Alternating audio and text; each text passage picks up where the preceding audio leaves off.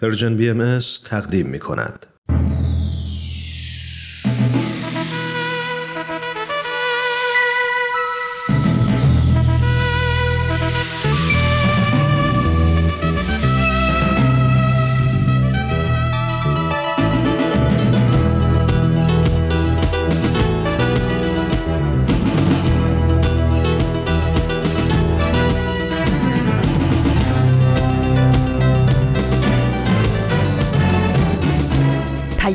دوست. برنامه ای برای تفاهم و پیوند دلها.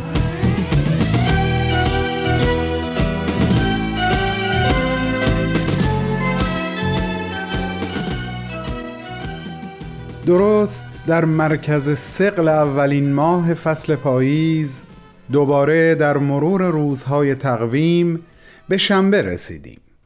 و شنبه برای من فقط آغاز یک هفته نیست بلکه فرصت دوباره معاشرت با شما عزیزانم هست از طریق رسانه Persian BMS از رادیو پیام دوست. خانوم ها آقایان من بهمن یزدانی به نمایندگی از طرف همه همکارانم به حضور شما سلام عرض می کنم و وقت به خیر میگم و از اینکه شنیدن ما رو انتخاب کردید بسیار سپاس گذارم به امروز ما خیلی خوش اومدید. شنبه 15 مهر ماه سال 1402 خورشیدی هست. مصادف با هفتم اکتبر از سال 2023 میلادی. با برنامه های سخنرانی و معماران صلح میزبان شما هستم و امیدم این هست شنیدن برنامه های امروز از خاطرات خوش شما محسوب بشه.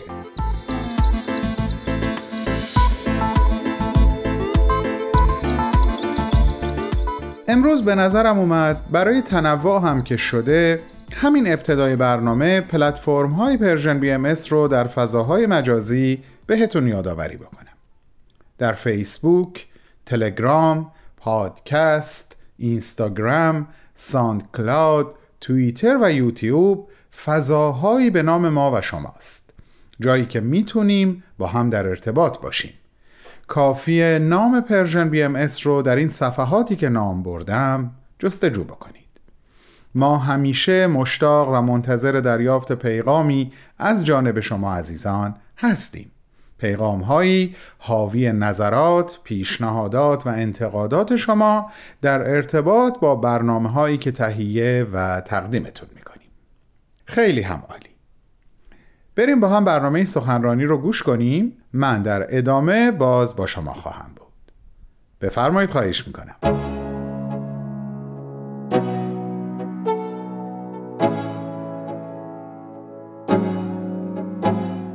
عزیزان علاقه من به برنامه سخنرانی امروز قرار هست به دومین بخش از گزیده صحبتهای جناب آقای دکتر سهراب کوروش گوش کنیم.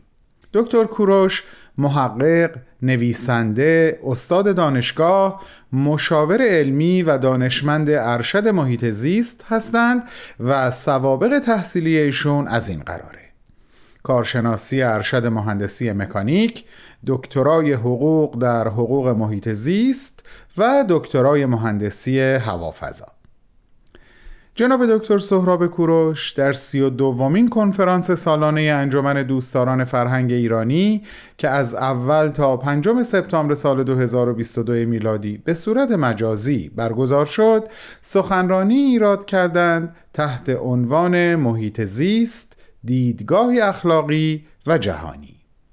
با هم به بخش های سخنرانی ایشون گوش می‌کنیم.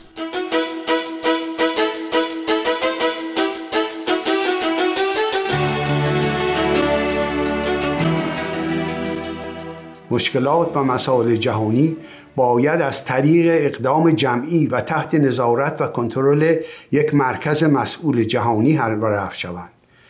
این مرکز باید دارای قدرت اجرایی در سطح جهانی باشد که بتواند بر موانع اقدام جمعی نظیر ادعای حاکمیت ملی فائق آمده و در رفع و پاکیزه سازی آلودگی های محیط زیست در داخل مرزهای سیاسی کشورها اقدام کند. دیوید والس ویلز در کتاب مشهورش The Uninhabitable Earth زمین غیرقابل سکونت که در لیست کتاب های پرفروش سال 2019 مقام اول را احراز کرد. پس از توضیح و برشماری همه خطرات و مشکلاتی که مسائل محیط زیستی به خصوص مشکلات مربوط به افزایش گرمای اتمسفر زمین در چند دهه آینده جامعه بشری را در سراسر جهان احاطه خواهد کرد می‌گوید در حقیقت این باور که بتوان مشکلات و مسائل محیط زیست را به وسیله سازمان های موجود جامعه بشری که در طی تاریخ زیر سلطه حکومت های قبیله‌ای، ناحیه‌ای و بالاخره حکومت های ملی بودند. رفت و کنترل کرد یک توهم بیپایه است. او همچنین می‌گوید اگر می‌خواستیم که یک خطر عظیم و جهان شمولی را اختراع کنیم که مواجهه با آن نیازمند یک سیستم همکاری جهانی واقعی و کارآمد باشد آن خطر تغییرات و مشکلات کنونی محیط زیست به خصوص افزایش گرمای اتمسفر زمین است. برای آنکه بتوانیم جهان و محیط زیستی را که در آن زندگی می کنیم و می‌شناسیم حفظ کنیم باید سیستم کنترل و پاکیزه سازی و حفظ محیط زیست را که بتواند بر موانع قدرت های ملی فائق آید به وجود آوریم. در گزارش دبیر کل سازمان ملل متحد در تاریخ 20 سپتامبر 2021 آمده است. اولا الان وقت آن رسیده که از مفهوم همبستگی و اتحاد جهانی استقبال کنیم تا بتوانیم با از بین رفتن تنوع زیستی و آلودگی و خرابی محیط زیست مقابله کنیم. ثانیا وقت آن رسیده که قرارداد جدیدی بین دولتها و مردم در جوامع انسانی برقرار کنیم تا اعتماد و اطمینان از دست رفته را با پذیرفتن حقوق انسانی تجدید کنیم.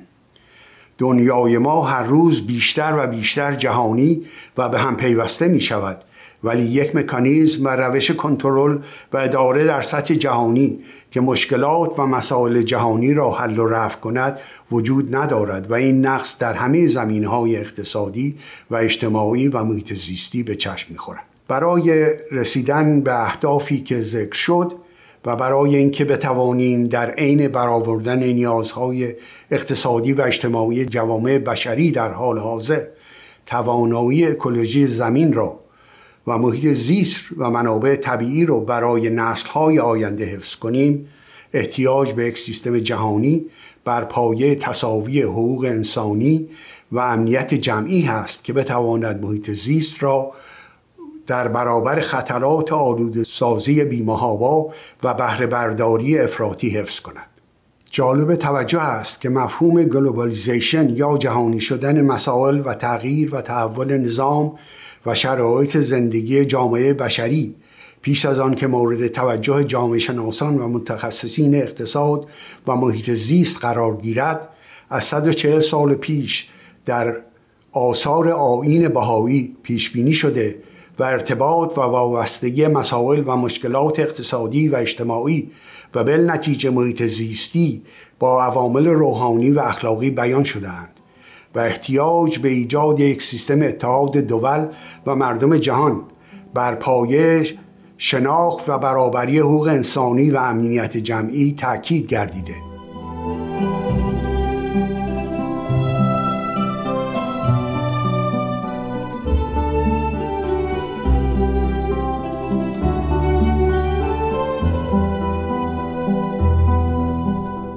دوستان عزیز شما شنونده گزیده ای از سخنرانی جناب آقای دکتر سهراب کوروش هستین. تحت عنوان محیط زیست دیدگاهی اخلاقی و جهانی. بعد از چند لحظه کوتاه به اتفاق به ادامه صحبت ایشون گوش می‌کنیم. با من همراه باشید.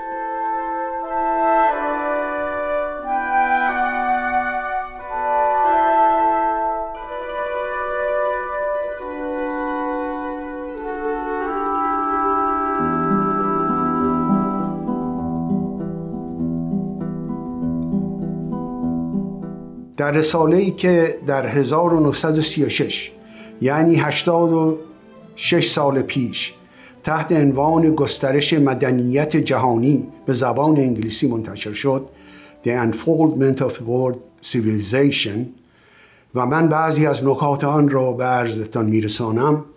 در توجیه این تحول و تغییر در نظام اجتماعی و شرایط زندگی بشر گفتند که دو فرایند مهم مرکب از دو نیروی متضاد در دو جهت مخالف در حال تغییر و تبدیل وضع کنونی جهان هستند.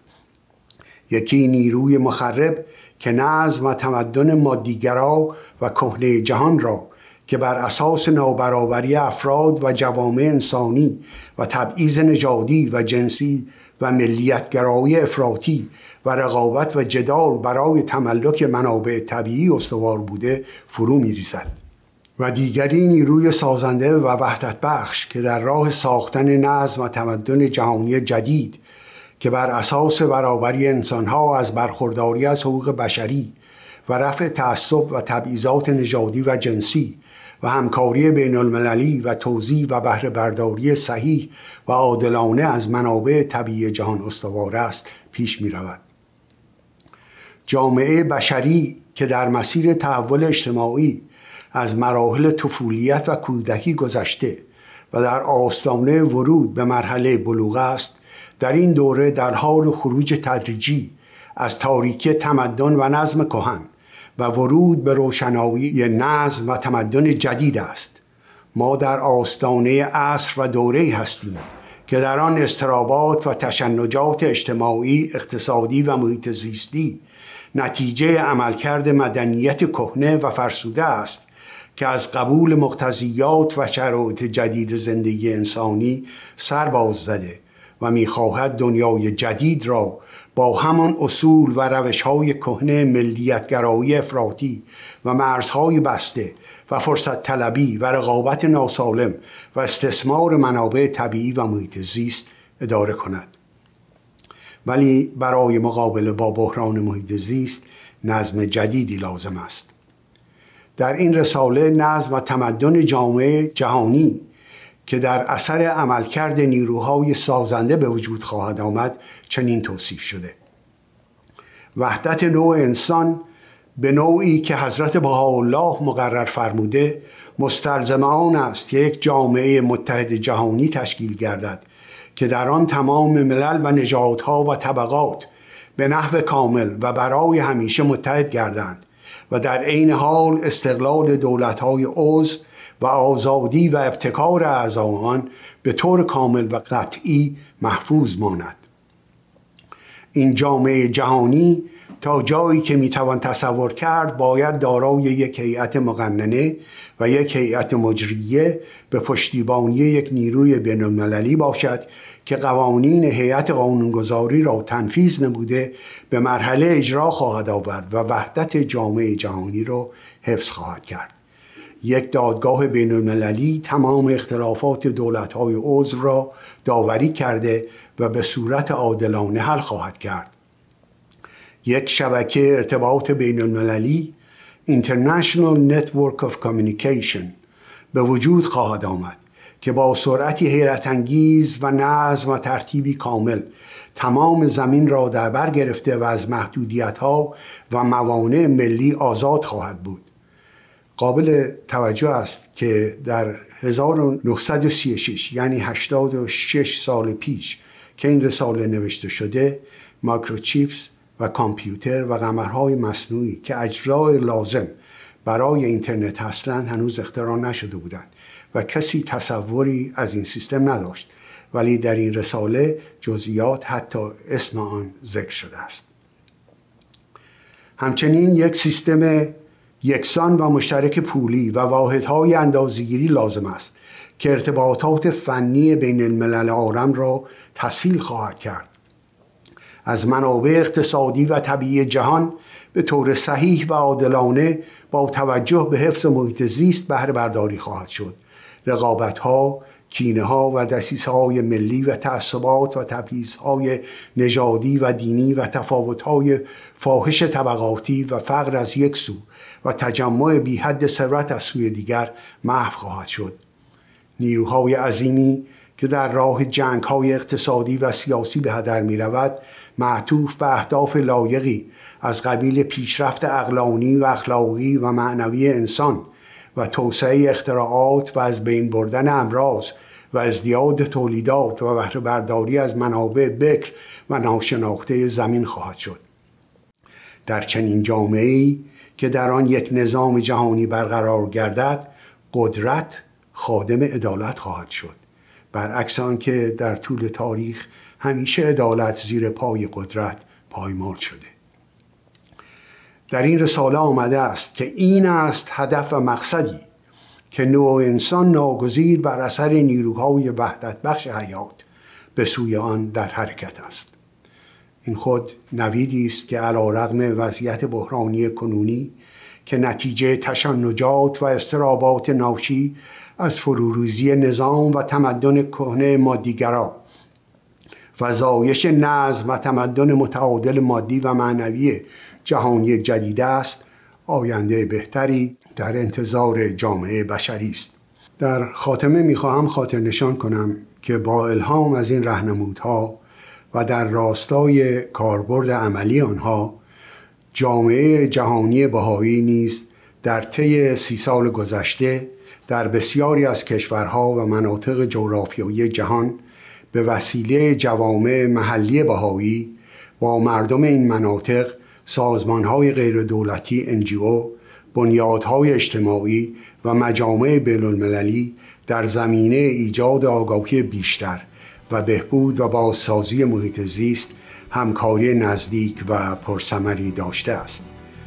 از لطف و توجهتون بسیار متشکرم.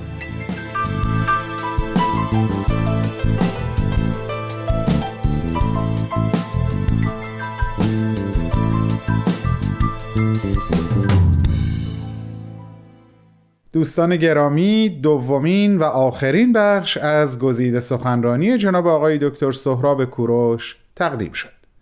آقای دکتر کوروش همونطور که عرض کردم در سی و دومین کنفرانس سالانه انجمن دوستداران فرهنگ ایرانی که در سپتامبر 2022 برگزار شد این سخنرانی رو ایراد کردند. سخنرانی با نام محیط زیست دیدگاه اخلاقی و جهانی. شما دوستان اگر مایل به شنیدن صحبت‌های کامل آقای دکتر کوروش هستین می‌تونین لینک این سخنرانی رو در وبسایت ما یعنی www.persianbms.org پیدا کنید. از همگی شما دعوت می‌کنم شنبه هفته آینده شنونده یک سخنرانی تازه از یک سخنران تازه باشید. با سپاس و با بهترین آرزوها.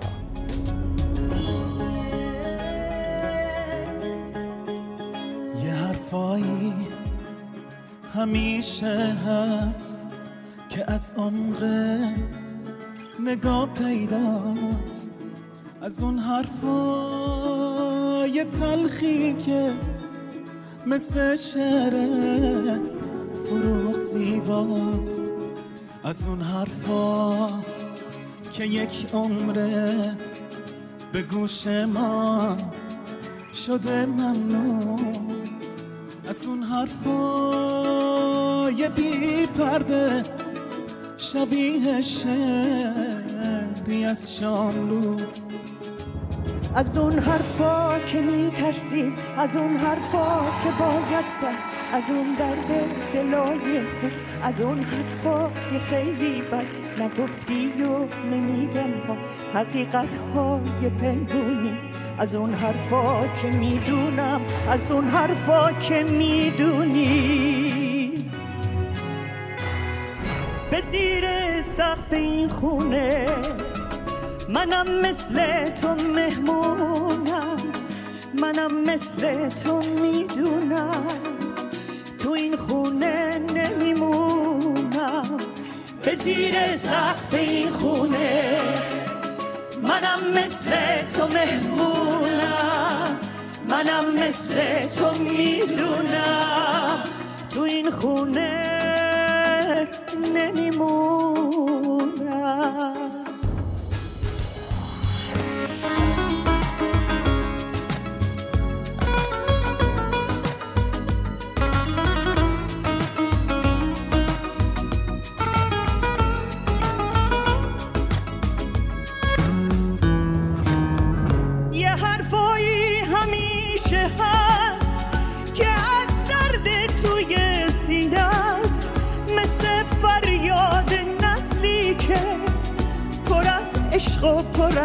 کینت پرن گفته هایی که خیال کردیم یکی دیگه دلش طاقت میاره همه حرفامونو میگه میگه میگه.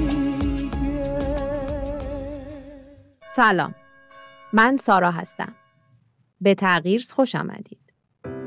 در تغییر با هم به نقاط مختلفی از دنیا سر می‌زنیم در تغییر درباره گروه ها و افرادی صحبت می کنیم که در شرایط جغرافیایی و فرهنگی متفاوتی زندگی می کنند ولی همگی یک ویژگی مشترک دارند.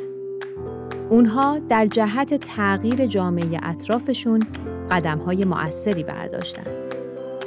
از خودمون پرسیدیم چطور میشه هر کدوم از ما با وجود محدودیت ها و مشکلات برای ساختن جامعهمون سهمی داشته باشیم. در پادکست تغییر به دنبال تجربه هایی هستیم که شاید پاسخ این سوال رو به ما نشون بدن.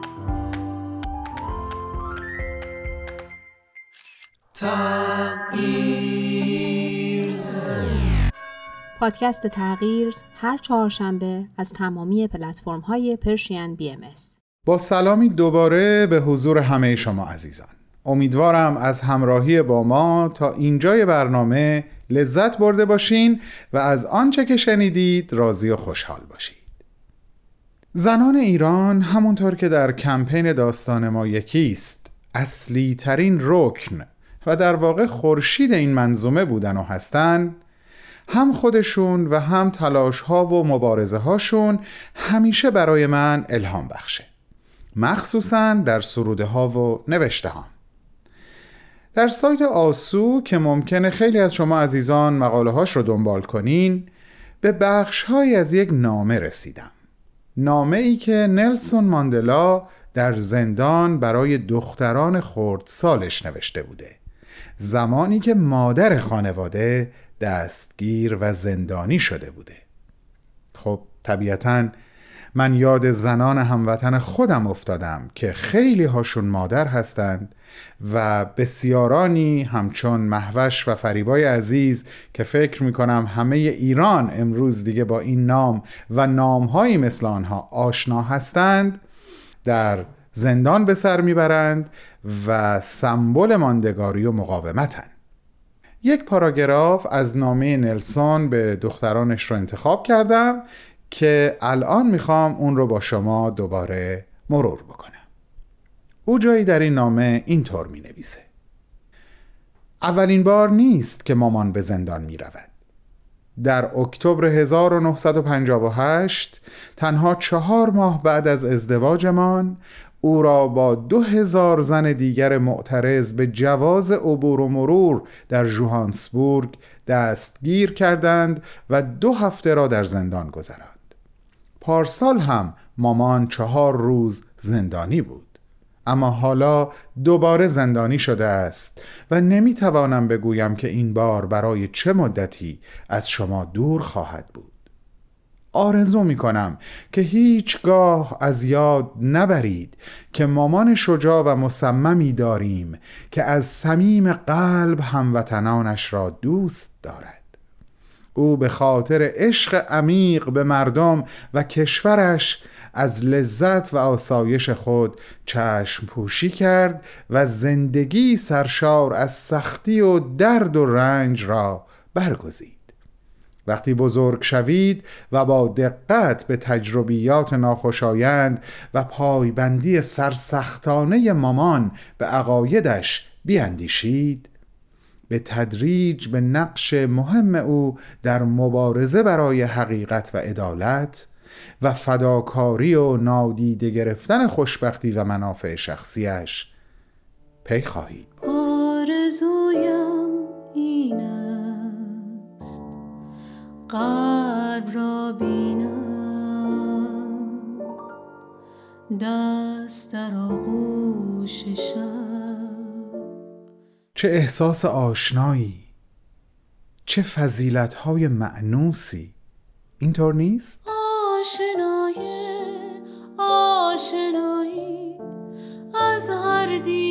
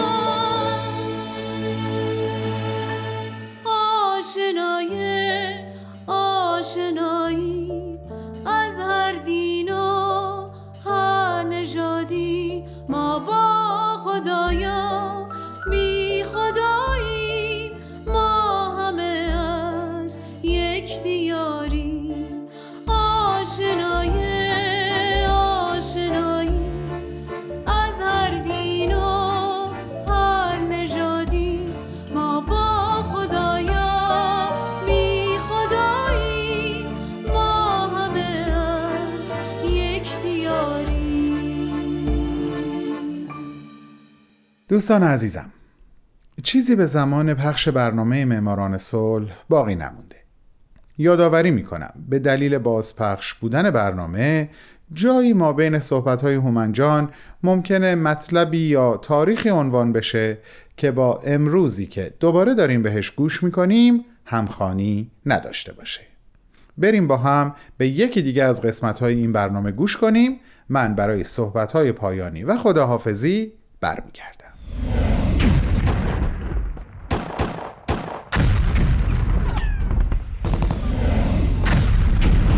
معماران صلح.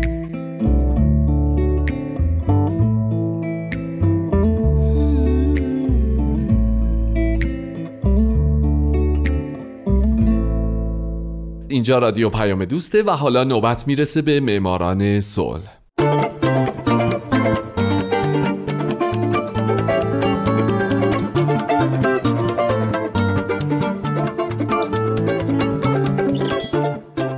فارسی زبانان دوست داشتنی درود به شما. به معماران صلح خوش اومدید. برنامه‌ای که می‌پردازه به زنان و مردان و مؤسسات و سازمانهای دولتی و غیر دولتی که درست مثل شما به جهانی بدون جنگ فکر کردن و فکر می‌کنن و برای اینکه به یک همچین جهانی برسیم قدمهای بزرگی برداشتن و برمیدارن. من هومن عبدی هستم. لطفا با من همراه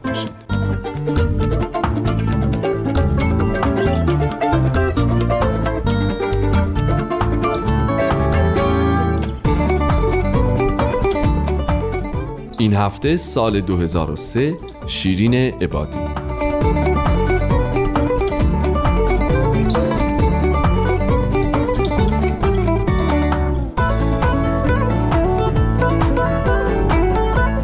و بالاخره نوبت می‌رسه به سرکار خانم شیرین عبادی. خانم عبادی متولد 31 خرداد 1326 در همدانه او حقوقدان، فعال حقوق بشر، نویسنده، مدرس از نخستین قاضیان زن در ایران و تا این لحظه تنها ایرانی برنده جایزه نوبل صلح خانم عبادی بنابر اعلام کمیته نوبل صلح به خاطر تلاشهاش برای ترویج مردم سالاری و رعایت حقوق بشر در ایران به ویژه در مورد حقوق زنان، کودکان و پناهندگان برنده جایزه نوبل صلح سال 2003 میلادی شد. در سال 2004 از سوی مجله فوربس نام او در فهرست 100 زن قدرتمند جهان ثبت شد. علاوه بر این نام خانم عبادی در فهرست 100 شخصیت زن با نفوذ در تمام ادوار هم دیده میشه.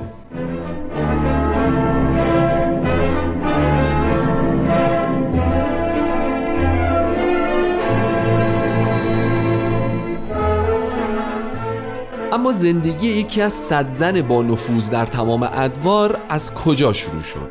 شیرین عبادی در سال 1326 در روستای قائش از شهرستانهای استان همدان به دنیا آمد.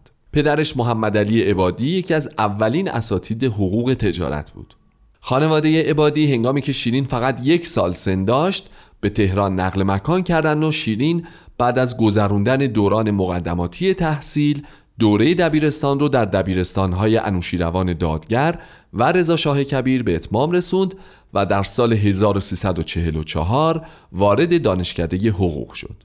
پس از عقص مدرک لیسانس و قبولی در کنکور دادگستری و شش ماه کارآموزی قضاوت شیرین عبادی کار خودش رو به عنوان قاضی رسما از اسفند 1348 شروع کرد اون هم در زمانی که زنها خیلی به قضاوت نمی پرداختن.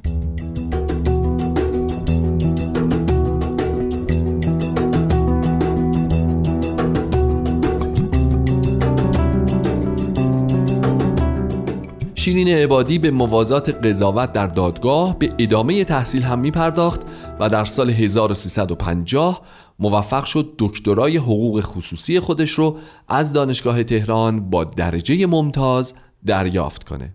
همچنین در زمینه شغلی هم او یکی یکی پله های ترقی رو پیمود به طوری که تبدیل شد به اولین زن در تاریخ دادگستری ایران که به ریاست دادگاه برگزیده شده. او بین سالهای 1354 تا زمان انقلاب در این سمت فعالیت داشت و بعد از سقوط نظام شاهنشاهی روحانیون به بهانه اینکه زنان در اسلام اجازه قضاوت ندارند خانم عبادی و دیگر زنان قاضی رو از مقام خودشون برکنار و مجبورشون کردن به کارهای اداری بپردازند پس شیرین عبادی شد منشی دادگاهی که پیشتر رئیسش بود. خانم عبادی در این مورد میگه ادامه این وضع برای من غیرقابل تحمل بود. بنابراین تقاضای بازنشستگی قبل از موعد کردم و با اون موافقت شد.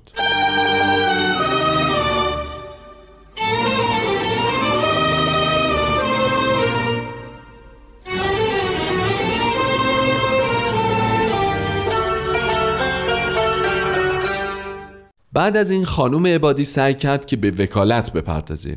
اما چون کانون وکلای دادگستری بعد از انقلاب بازگشایی نشده بود و به وسیله قوه قضاییه اداره می‌شد با درخواست وکالت خانم عبادی هم موافقت نمی‌شد و لاجرم او خانه نشین شد.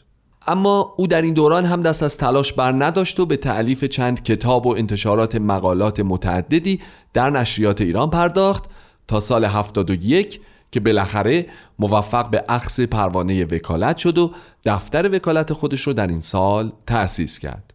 خیلی نگذشت که پرونده های پر سر و صدا و مهمی به دستش سپرده شد.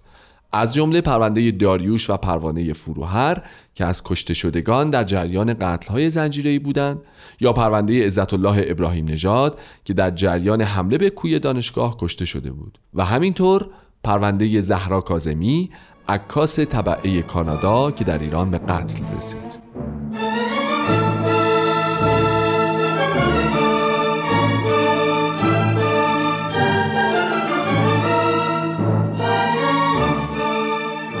حدودای سال 1379 80 شیرین عبادی برنده جایزه نوبل صلح و تنها ایرانی برنده این جایزه درگیر پرونده شد که از سوی گروه های تند رو نوارسازان نام گرفت. جریان این بود که خانم عبادی و محسن روحامی که وکیل دانشجویان کوی دانشگاه بودند ویدیویی تهیه کردن از اعترافات امیر فرشاد ابراهیمی عضو سابق انصار حزب الله که طی اون آقای ابراهیمی صحبت‌های زیادی علیه عملکرد مقامات مسئول در جریان حمله به کوی دانشگاه کرده بود. این ویدیو که از طرف خانم عبادی و آقای روحامی به عنوان مدرک به دادگاه ارائه شده بود به عنوان مدرک علیه خودشون به کار گرفته شد و اونها به جرم تبلیغ علیه نظام و تشویش اذهان عمومی بازداشت محاکمه و در دادگاه به پنج سال زندان و تعلیق پروانه وکالت محکوم شدند. هرچند که مدتی بعد این محکومیت از سوی دادگاه عالی قوه قضاییه رد شد.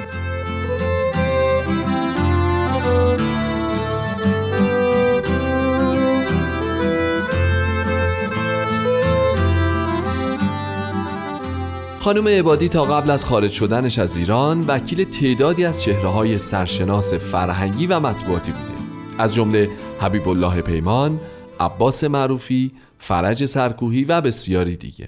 او همچنین تعداد بسیار زیادی از پرونده های اجتماعی مثل کودک آزاری رو هم بر عهده داشته.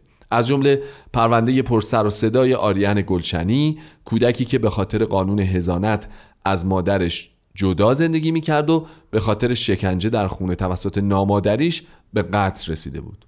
پرونده تلخ که با وجود اینکه به مرگ کودکی بیگناه منجر شد اما باعث شد بحث های زیادی در مورد هزانت فرزندان بعد از طلاق والدین در بگیره و نگاه های بسیاری نسبت به این موضوع تغییر بکنه.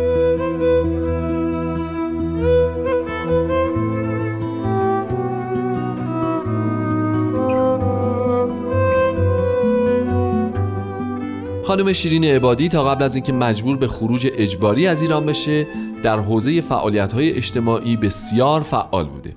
مثلا اون بنیانگذار انجمن حمایت از حقوق کودکانه و تا سال 1379 هم مسئولیت انجمن رو بر عهده داشته. همچنین خانم عبادی در تهیه پیشنویس متن اصلی قانونی علیه سوء استفاده فیزیکی از کودکان که در سال 1381 توسط مجلس ایران به تصویب رسید هم دخالت مستقیم داشته. به علاوه از دیگر فعالیت های اجتماعی خانم عبادی میشه به تأسیس و ریاست کانون مدافعان حقوق بشر به همراه چهار وکیل دیگه در سال 1380 ارائه سخنرانی در کنفرانس های دانشگاهی، علمی و سمینارهای حقوق بشری در ایران و سایر کشورهای جهان قبول پست ناظر رسمی دیدبان حقوق بشر و بسیاری فعالیت های دیگه اشاره کرد که اگه عمری باقی باشه من در برنامه های بعدی حتما به اونها خواهم پرداخت.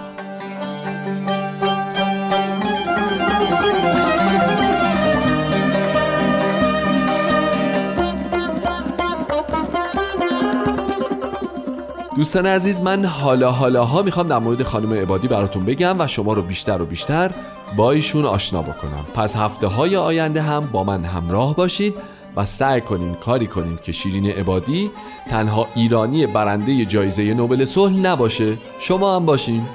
من هومن عبدی هستم و همه شما رو به خدای بزرگ میسپارم. خدا نگهدار.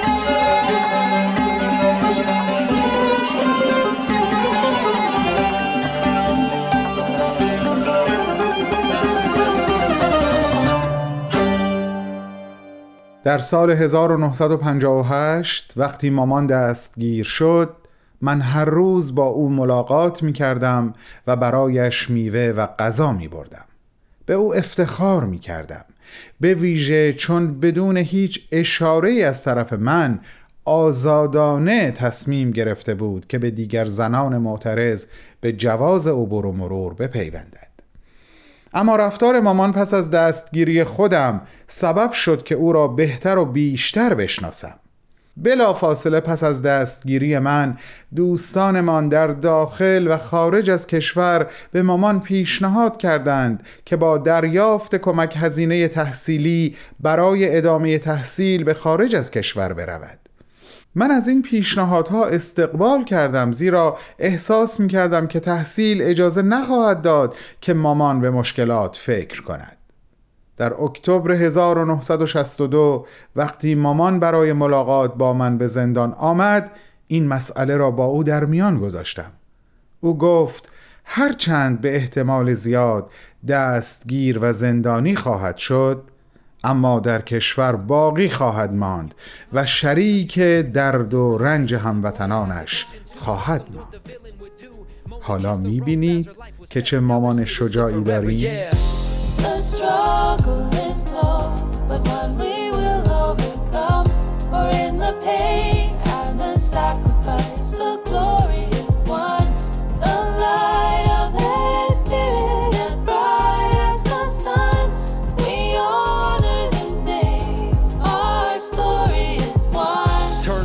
beginning of the book. In the sight of God, men and women have always been equal. Take a look in the pages of our history. Any lack of progress from women was the result of lack of opportunity.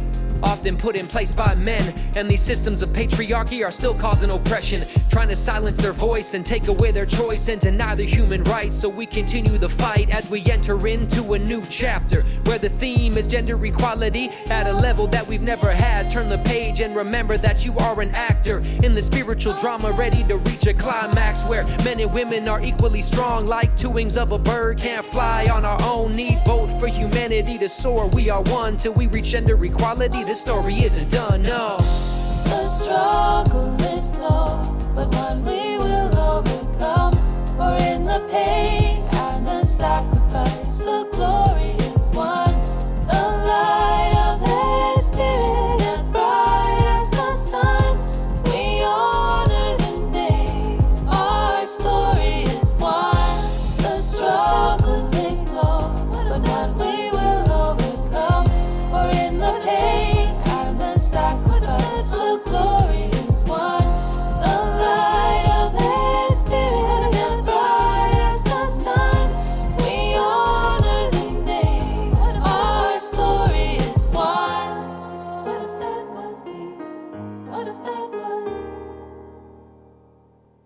دوستان عزیزم آنچه که شنیدید پاراگراف دیگه ای بود از نامه نلسون ماندلای عزیز به دختران کوچیکش وقتی که مادر خانواده برای بار چندم دستگیر و زندانی شده بود. من فکر می کنم قلب شما هم مثل قلب من در این لحظات سرشار از احساس عشق احترام غرور و افتخار هست. از هموطن بودن با زنان و مادران شجاعی که با وجود همه سختی ها و تبعیض ها با وجود رنج عمیق عدم برابری جنسیتی و همه طبعات سخت و سنگینش در ایران شریک درد و رنج هموطنانشون هستند و هرگز تا رسیدن به عدالت و برابری از پا نخواهند نشست و از تلاش و تکاپو دست بر نخواهند داشت. امیدوارم مردان ایران زمین هم دوشادوش زنان ایران برای این آرمان والا و انسانی تلاش کنند. تلاشی خستگی ناپذیر. عزیزانم برنامه امروز وقتش داره تموم میشه. پس من همگی شما رو به خداوند میسپارم و به درگاهش دعا می‌کنم که از شما از افکار و عواطفتون از تلاش ها و اقدامات ارزشمندتون برای سعادت ایران و ایرانیان محافظت بکنه و تایید خودش رو همیشه و در همه اوقات شامل حالتون نگه بداره. تا شنبه هفته بعد. که دوباره با شما خواهم بود حتما لطفا مراقب خودتون همه عزیزانتون و حتی کسانی که فقط برای چند لحظه ممکن است کنار شما عبور بکنن باشید. خدا نگهدار.